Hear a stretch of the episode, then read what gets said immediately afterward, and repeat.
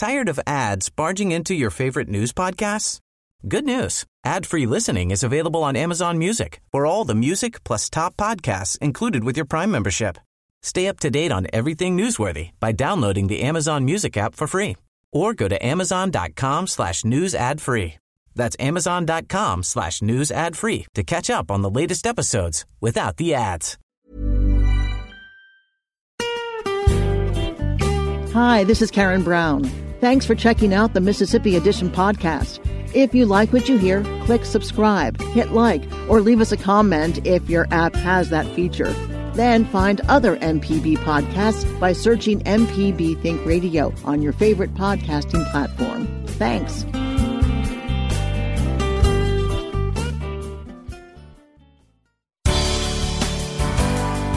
Good morning. It's 8:30 on Tuesday, September 22nd. I'm Karen Brown and this is Mississippi Edition on MPB Think Radio.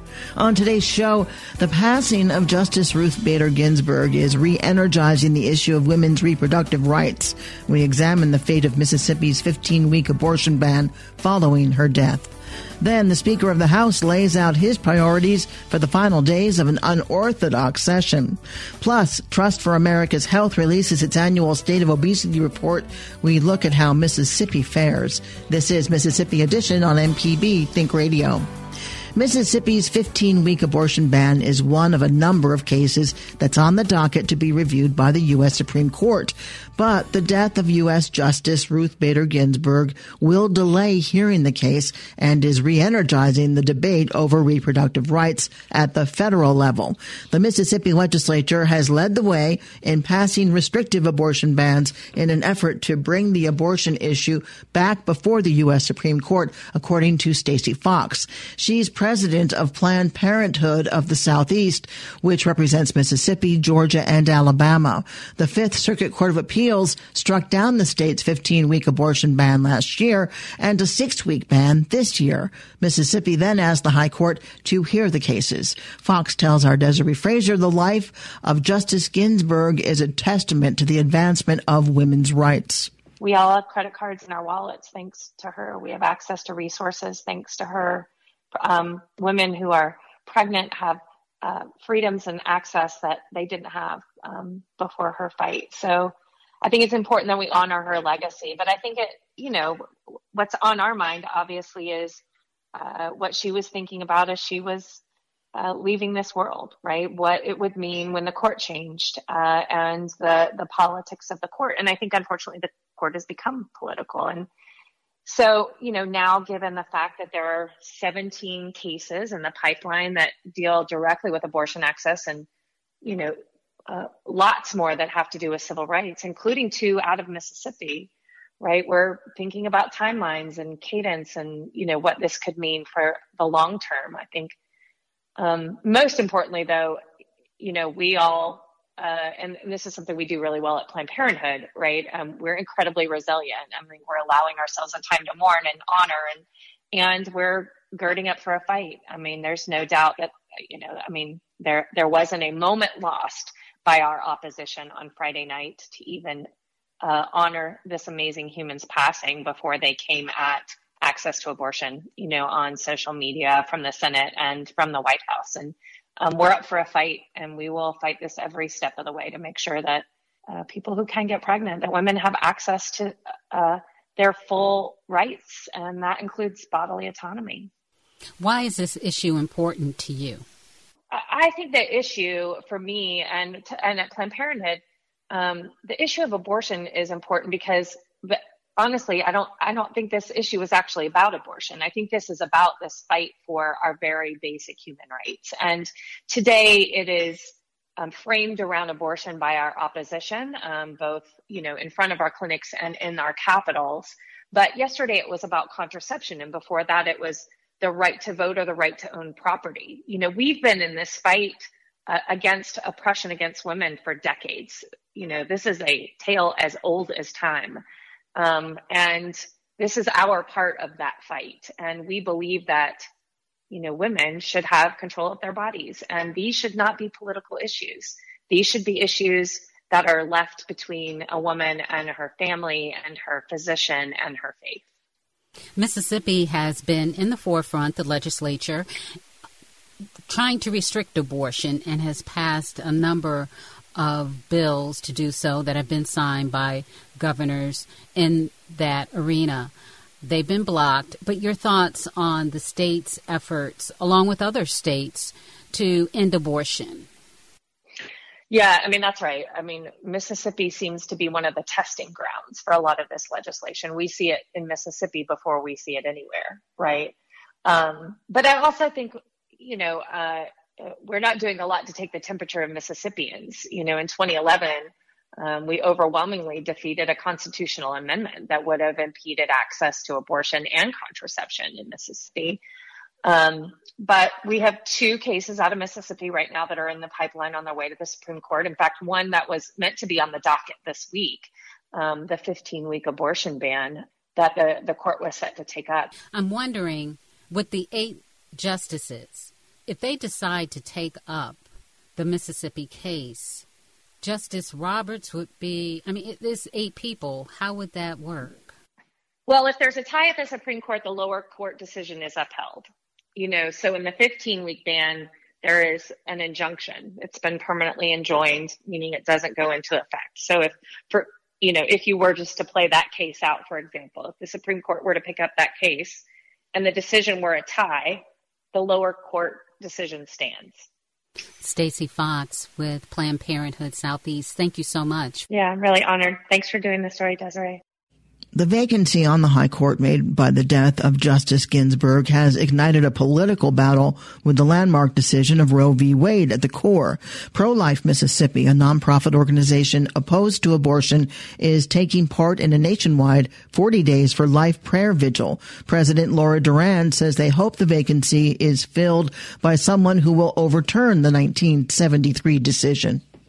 My thoughts on stopping abortion is I would hope that we could have a Supreme Court judge that would honor. Um, I hope that one is appointed that will honor life and know how to go in and undo some of the things that have, have been done against the unborn uh, baby in the womb. Now, I understand that uh, Justice Ginsburg is what they call a trailblazer. She's an icon of the Supreme Court for many, many years. But we've disagreed. Pro-life has disagreed with her judicial position on life values. Uh, we recognize that she's a dedicated person to her legal profession and her service to our country, but we we certainly pray that the next person appointed uh, would understand that we are destroying our future in the womb. Uh, the recent vacancy in the Supreme Court is a turning point. It's a new direction, we pray, for the nation in the fight to protect its most vulnerable, the unborn. So that's what we're hoping. That's what we're praying for is for a change to uh, support life and not death. Ultimately, then, you would like to see Roe v. Wade overturned.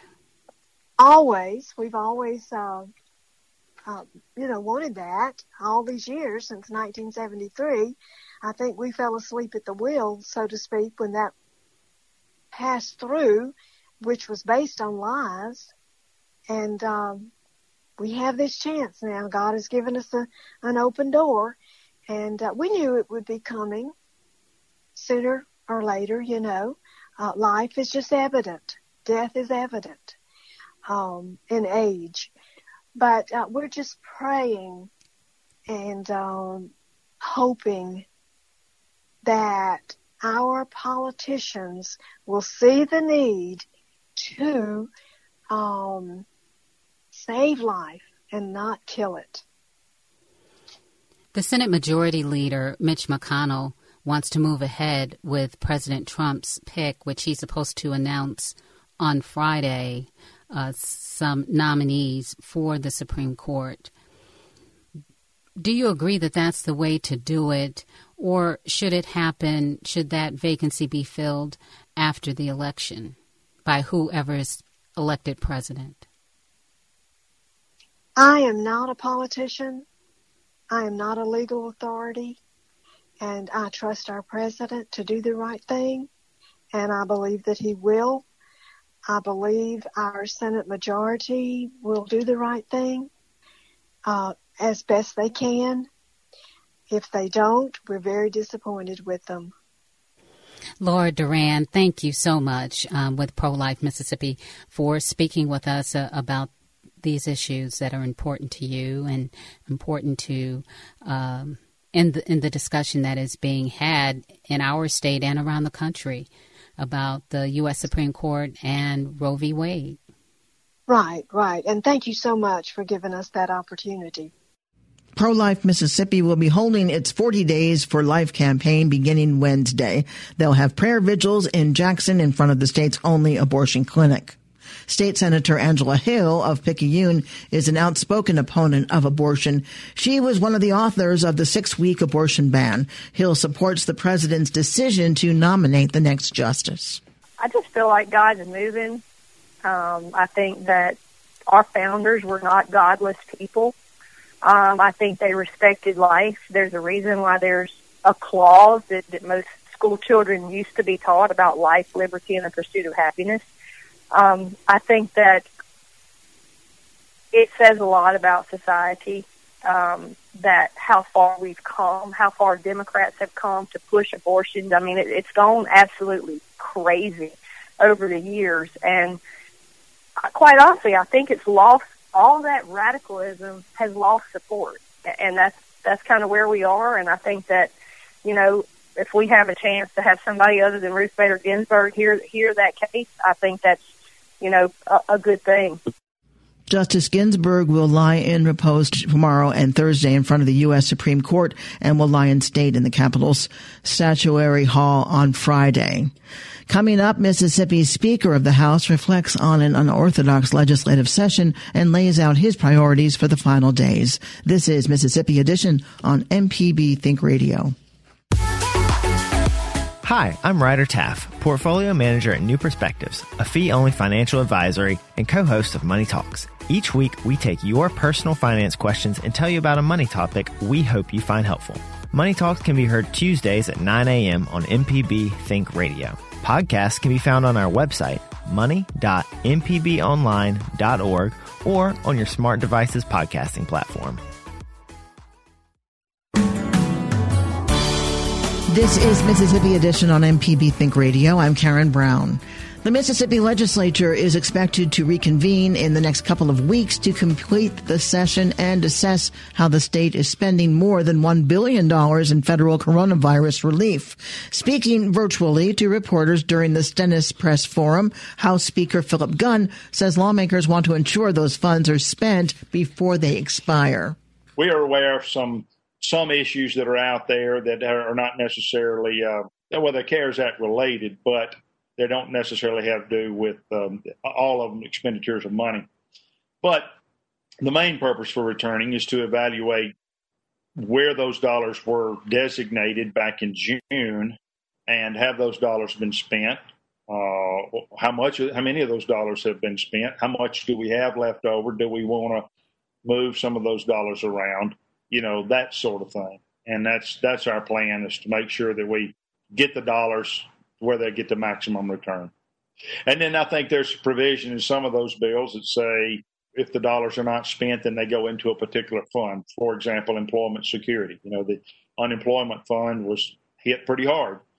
And uh, I think it's uh, before the pandemic, I think the number was 750 million in the trust fund. I think it's down to 450 million now. Obviously, we would like to get that back up if we could. So if we have that money, we'll look at dumping some of it into that trust fund. So those are the kinds of things that we needed to to reevaluate. That's why we're coming back. As y'all know, the CARES Act money has got to be spent by December 30th. So we're trying to make sure we do that. Unspent CARES Act funds cannot go into the state's budget for next year or make up for this year's losses. Gunn says the state's conservative approach to spending over the last eight years helped the state adapt to an economy shocked by the pandemic before the pandemic hit, I believe Mississippi was in the best financial shape that it had been in in a long time. We were actually up um, about $200 million over estimate in, in March. Uh, unfortunately, in April, we went down 246 million. So we basically wiped out all the gains that we had made. But we moved some money out of last fiscal year into the current fiscal year. And then uh, the, the, the month of July, month of August uh, of these first two months have been fairly positive. I guess it depends on what you were expecting. Obviously, all of us were expecting the economy to be pretty pretty hard hit, and that's not to say that it hadn't been, but I don't think it's as bad as we had anticipated. So um, we're going to continue to deal with the, the pandemic, continue to deal with the economic impact of that, continue to have to make some tough decisions on spending trying to make sure that we don't get ourselves in a financial bind. But I am proud of the fact that we were in good financial shape before it hit. That helped us absorb many of the blows that we took, and uh, hopefully the recovery won't be nearly as painful. The economy, once booming, has become a focal point of the election. Yesterday was the first day for absentee voting in Mississippi, but the state is facing a number of lawsuits to expand voting options during the pandemic. Gunn says the legislature won't likely address the issue when it reconvenes. Secretary of State is is uh, obviously monitoring that very closely. We are working. Uh, I say we. I, am aware that there are people working with him to try to address all those concerns. Um, we have uh, talked about that, but at this point, I'm not aware of any deviations, significant deviations, other than what the Secretary of State is planning to do. Some Mississippi voters are already casting their ballots ahead of the November election as a long line formed outside the Hinds County Courthouse yesterday. Linda Raff of Jackson says she wishes there were more options for voting so she could avoid contact that could spread the coronavirus. Well, I'm 65, and I just preferred to vote now rather than later, thinking it might be in a long line or something. Gotcha. So it would be the long lines. Is there anything else that concerned you, or just what reasons you want to vote early? Um, uh, some concern about the virus. Yeah, I just thought this would be a smaller venue. So, um, as far as options go, would you have preferred to have some way to vote from home to be away from all the crowds, or are you happy with this uh, solution of voting? I think we need as many options to vote as possible so that we encourage everybody to vote. I mean, that's our God given right in this country. in my view, and uh, I just would like everybody to have options because everybody has a different situation. So, yeah. Voter Linda Raff with our Kobee Vance. Last week, the Lawyers Committee for Civil Rights filed a preliminary injunction asking for an immediate response to a federal lawsuit filed in part by the League of Women Voters. Coming up, Trust for America's Health releases its annual State of Obesity report. We look at how Mississippi fares. This is Mississippi Edition on MPB Think Radio.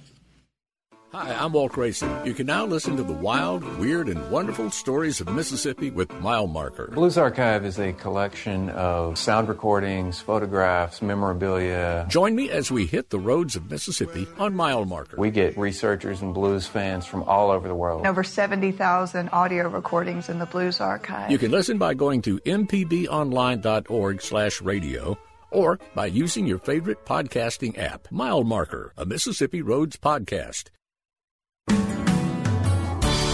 This is Mississippi Edition. I'm Karen Brown. Mississippi again has the highest adult obesity rate in the country at 40.8%. That's according to the State of Obesity Better Policies for a Healthier America. The 17th annual report from Trust for America's Health provides state by state rankings of adult obesity rates, information on trends by region, age, gender, and ethnicity. Ria Farberman is the Trust Communications Director. 40% of U.S. adults have obesity. Mississippi's rate is 40.8% of adults with obesity. Um, and childhood obesity is also on the on the rise and uh, a concern. Nationally, just over 19% of children ages 2 to 19 have obesity. In Mississippi, your Mississippi, your rate for uh, children with obesity is is quite high. It's 25 percent. One in four children in the state have obesity. What age range is that? Is that uh, up to age 18? Uh, yes, it's uh, for the state number. It's children 10 to 17. Now, it seems to me that Mississippi adults used to be above the national number. Has the national number gone up or has Mississippi gone down? National number is uh, has been on a trajectory up. Um, Mississippi was, um, you know, it's hard to compare the state numbers and the national numbers. They're done a little bit differently, but both at na- nationally and at the state level, numbers are going up. Now, Mississippi, for the first time, has the highest obesity rate of any state in the nation. Used to be second. Um, West Virginia used to be first.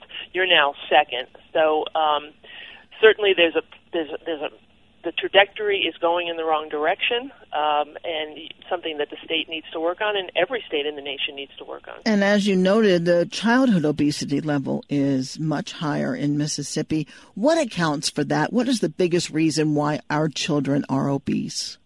Well, obesity is a complex problem, so it's hard to point to any one particular underlying cause, but it's the conditions in kids' lives, um, and it's the conditions in adults' lives that lead to obesity as well. Of course, it's food choice, uh, although children have less control over their food choices. They have parents and teachers and school administrators who should be modeling the way and helping them make healthy food choices. But it's a combination for all of us. It's a combination of what you eat, how much physical activity you get, and are there barriers in your community that prevent you from making healthy food choices?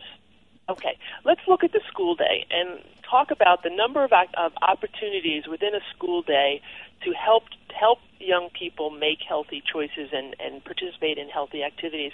For instance, if a child can walk to school, if there is a safe route to school, safe sidewalks, that they can walk to school and walk home from school, that's going to get them moving during the day and help them burn some calories. Now, in Mississippi, you have a lot of rural areas that may not be possible, but where it's possible, that would be great. Um, at school, most children eat between half and two thirds of the calories they consume during the day are taken at school. So let's make sure that those school meals and school snacks are high nutrition value, healthy choices, and get kids in the habit of making the healthy selection. If a child is obese, what are the chances or odds that that child will become an obese adult? Yeah, it's a great question, and, and the chances are very high. It is likely that an obese child will become an obese adult. And that's particularly alarming because obesity leads to many serious health conditions diabetes, heart disease, and some cancers. And one phenomenon that we're seeing now in children is that they are being diagnosed with conditions that we used to only see in adults, things like hypertension um, and high cholesterol as well. Let's talk about the pandemic now. Uh, we know that people who are obese, adults who are obese, are at a great risk for developing complications if they test positive for COVID 19. Why is that the case? Mississippi already has a high poverty rate, so this certainly doesn't help that in regard to access to food, affordable food, healthy food. Why the disparities between races? Why is an African American adult more likely to be obese than a white adult? Yeah, well, I think you you, you you're getting at something in your question. Um, Black adults, by the way, have the highest level of adult obesity. Almost 50% of black adults, 49.6%, have obesity. And among black women, 57% of, of black adult women have obesity. So it's an alarming uh, phenomenon in, in the African American community.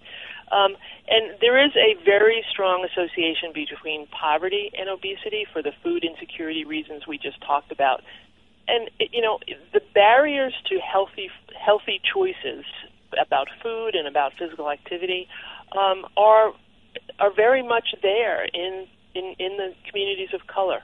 Um, it's harder if you are stressed by your work situation, you're stressed by your financial situation, to make time to be physically active, for example, um, to make healthy food choices.